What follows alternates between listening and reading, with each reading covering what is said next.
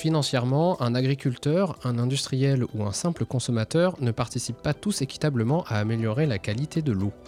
Un déséquilibre généré notamment par le système des redevances, auquel la loi de finances pour 2024 a tenté de remédier. Mais c'était sans compter sur un certain lobbying agricole. Le dernier dossier du magazine d'Actu Environnement s'y intéresse tout particulièrement et Dorothée Laperche vient nous en donner les clés.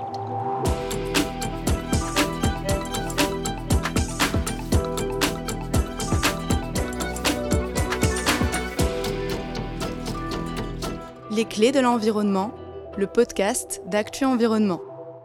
Bonjour Dorothée. Bonjour Félix. De quoi on parle quand on parle de redevances? Elles viennent d'où ces redevances et puis à quoi elles servent en fait? Alors les contributions financières dont tu parles Félix, effectivement elles sont essentielles parce qu'elles permettent de financer des actions qui améliorent euh, l'état des milieux aquatiques. Et euh, cet outil, il a été structuré et il vient en partie de la loi sur l'eau de 1964. Cette loi a créé les agences de l'eau qui, elles, collectent les redevances. Alors, ces agences de l'eau, elles sont au nombre de six, rattachées à ce que nous appelons des bassins versants. Et donc, euh, ensuite, ce sont les conseils d'administration de ces agences qui vont voter lors de leur programme euh, d'intervention qui dure six ans. Euh, elles vont fixer des conditions d'attribution de ces redevances.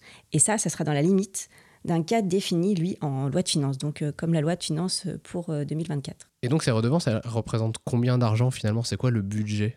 Le budget est conséquent. Pour le 9e programme, donc pour la période 2007-2012, il était de 11 milliards. Plus récemment, le 11e programme, euh, dans lequel on est actuellement, il est de 12 milliards. Mais les agences, elles ne sont pas complètement libres, de elles ne peuvent pas faire ce qu'elles veulent. Elles doivent euh, respecter un plafond de dépenses. Et de l'autre côté, la trésorerie des agences, elle a tiré des convoitises et il y a ce qu'on appelle un plafond mordant qui a été mis en place. Ça veut dire que l'État peut ponctionner les recettes des agences si elles dépassent un certain montant fixé par interministériel. Et le plafond pour 2023, il a été fixé à 2,2 milliards pour le total de toutes les agences de l'eau. Et alors on parlait aussi des acteurs qui étaient concernés par ces redevances. C'est pas tous les mêmes, euh, ils sont pas tous concernés par toutes les redevances. Comment ça marche en fait? C'est quoi le principe de ces redevances? Ceux qui payent les redevances, ce sont les, les usagers des services eau et assainissement, ainsi que toutes les activités qui prélèvent de l'eau ou qui génèrent des pollutions. Donc on peut voir les industriels, les agriculteurs, les énergéticiens. Et euh, ces redevances, il y a un fil rouge, il y a deux principes euh, qui les gouvernent, c'est l'eau paye l'eau, ce qui implique que les services publics de l'eau et de l'assainissement soient financés uniquement à partir de la facture d'eau ou euh, à partir des subventions des agences de l'eau. Et donc le deuxième principe, le pollueur-payeur, c'est que toutes les activités polluantes doivent financer des actions de financement, de réduction de cette contamination et de gestion équilibrée de l'eau. Pourquoi avoir eu ce besoin de réformer ce système? Pourquoi en introduction on parlait de, déséquilibre? Et qu'est-ce que la loi de finances 2024 voulait euh, euh, obtenir finalement? Alors, effectivement, ça fait longtemps que les, redevances des agences de l'eau doivent être réformées. Notamment, euh, ça aurait déjà dû être introduit dans la loi de finances pour 2021. Et un des problèmes principaux, c'est que le financement des agences de l'eau est essentiellement porté par les usages domestiques, à, plus de 80%. Notre ambition au départ, c'était d'accentuer le signal du pollueur-payeur et aussi d'inciter à la sobriété dans le contexte qu'on connaît. Et il y avait un, autre point, euh, effectivement, pourquoi euh, il y a eu des modifications, c'est que le plan eau demandait une augmentation euh, du, budget des agences de l'eau pour pouvoir financer toutes les actions prévues. Donc, le projet de loi de finances a prévu l'introduction d'un taux plancher et rehausser les plafonds.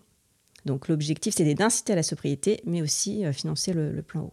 Et donc, c'est cette hausse des redevances que n'ont pas eu finalement les agriculteurs. Ils ont réussi à obtenir ce cadeau finalement de la part, euh, enfin grâce plutôt à la FNSEA, donc la Fédération nationale des syndicats d'exploitants agricoles et d'autres syndicats comme les jeunes agriculteurs. Oui, effectivement, après un rendez-vous avec euh, Elisabeth Borne, euh, ils ont annoncé que la hausse des redevances pour les agriculteurs avait été supprimée pour la loi de finances 2024 avec une promesse de, de, fixer une trajectoire pluriannuelle à partir de 2025 quelle est la réaction des autres acteurs qui sont concernés par ces redevances? Je pense par exemple aux industriels qui, eux, euh, n'ont pas eu ce cadeau. Cette suppression, ça a effectivement été un coup de tonnerre pour les autres usagers parce que finalement, enfin, la loi de finances arrive maintenant, mais c'est le fruit de, discussions, de négociations de longue haleine, de présentations dans une sorte de parlement de l'eau, euh, comité national de l'eau.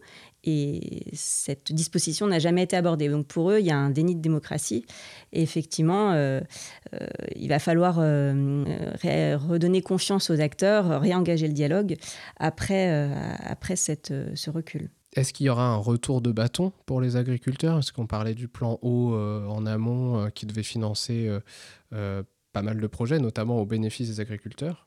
Alors effectivement, il y a une, consigne qui a été donnée en tout cas au comité, enfin au conseil d'administration des agences de l'eau de voter un gel de redevances au fonds hydraulique agricole. Donc le fonds hydraulique agricole, c'est quelque chose qui était prévu pour le plan eau et il devait financer euh, ben, la remise en état des réseaux hydrauliques, éventuellement aussi une aide euh, pour des ivrages de substitution, donc de retenue de substitution.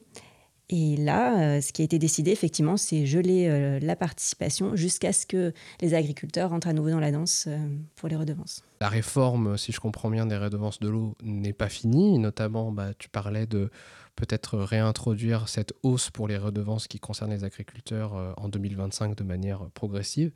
Est-ce qu'il y a d'autres volets qu'on attend aussi? Alors, il y a un autre point sensible qui concerne les redevances des agences de l'eau, c'est euh, l'extension de leur mission à la protection de la biodiversité. Donc ça, c'est un autre point sensible. Et c'est vrai que les agences contribuent, euh, par exemple, au budget de l'Office français de la biodiversité. Et pas qu'un peu, euh, c'est une part importante du budget de l'OFB, à plus de 80% des ressources de l'Office.